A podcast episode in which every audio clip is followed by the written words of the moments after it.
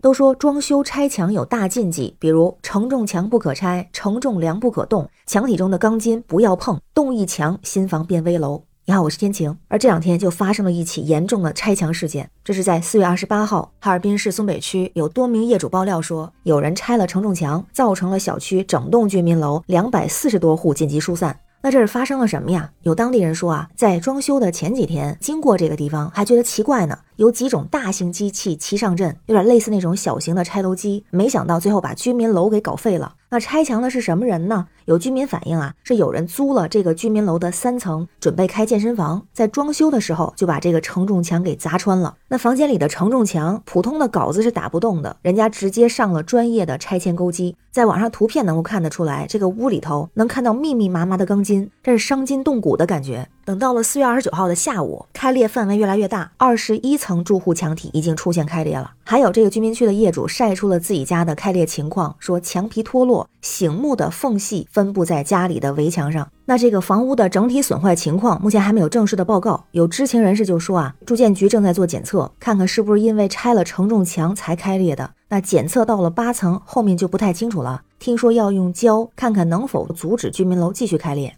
咱说开裂可不是小事儿，而且损失的不是一家两家，而是殃及了两百四十多户业主，总计损失大约有一亿六千八百多万。那网友们看到这消息之后啊，也是非常的震惊，有很多人提出质疑啊，说一年级小孩都知道那承重墙不能动，你们装修的工人不知道那墙不能动啊？就是给你钱你也不能动啊！而不但是动，还是大动，铲车、钩机全都上了，甚至开到屋里去了。这一个楼一个横截面，四个门全都给通开了，这胆子可真大呀！而说胆子大的，这还不是第一起，之前其实就有教训。比如前两年，二零二一年的时候，在杭州就有一个老小区，有一个居民在装修的时候就打掉了承重墙，上了热搜。当时还说了一句话，大伙儿都在批评他，说承重墙有多重要我不懂，反正拆了客厅就宽敞多了。大伙儿就说这是以一己之力将整栋楼变危楼，一夜之间多了三十六个拆迁户。又比如在二零二二年的时候，在绍兴还有一个小区的业主擅自敲掉了屋里的两面承重墙，也是整栋楼住户被紧急疏散劝离。那除了居民区之外，其他的还有像酒店拆承重墙、仓库厂房拆承重墙，都造成了人员伤亡。有人就说这无法无天的人还真是不少，这就是害人呐。也有人说这楼瞬间贬值。但最要命的问题是，这两百多户怎么办？谁去赔偿他们呀？责任怎么认定啊？我看到有专业人士这么分析的，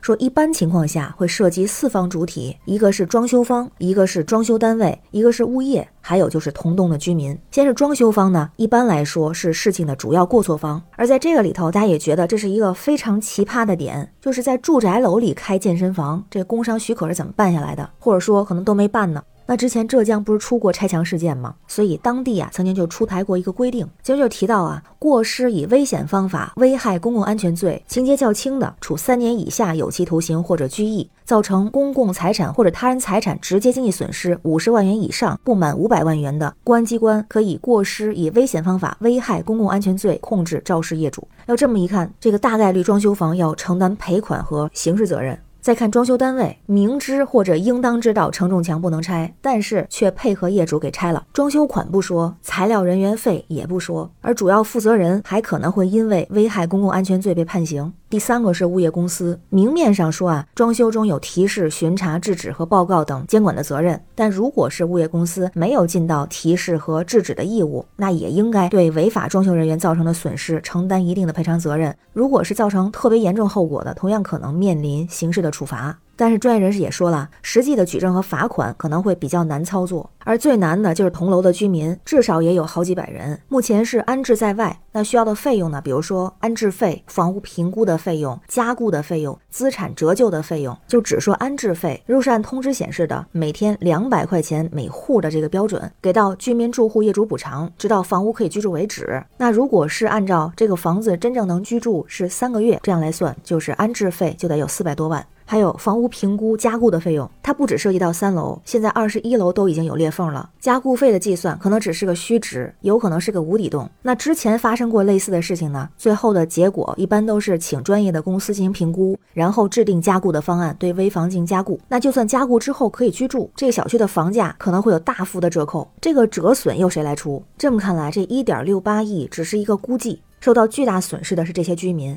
而这件事情在五月一号的时候，哈尔滨新区也发布了微信公众号，发出了正式的通报，责令当事人停止违法行为，进行立案侦查。同时呢，表达了会同相关部门对拆迁的墙体进行安全支护，组织专业机构进行安全鉴定，制定拆改墙体的恢复方案。说下一步也将依法依规从重追究相关责任人的责任，等追责，希望严惩。咱们也继续关注后续的发展。那关于这件事儿，不知道您是怎么看？欢迎在评论区留言，咱们一块儿聊。我是天晴，这里是雨过天晴，欢迎关注主播天晴，感谢您的订阅、点赞、留言和分享，感谢月票支持，也欢迎加入天晴的听友群，绿色软件汉语拼音天晴下划线零二幺四，希望我们的生活都少一点烦心事儿，拜拜。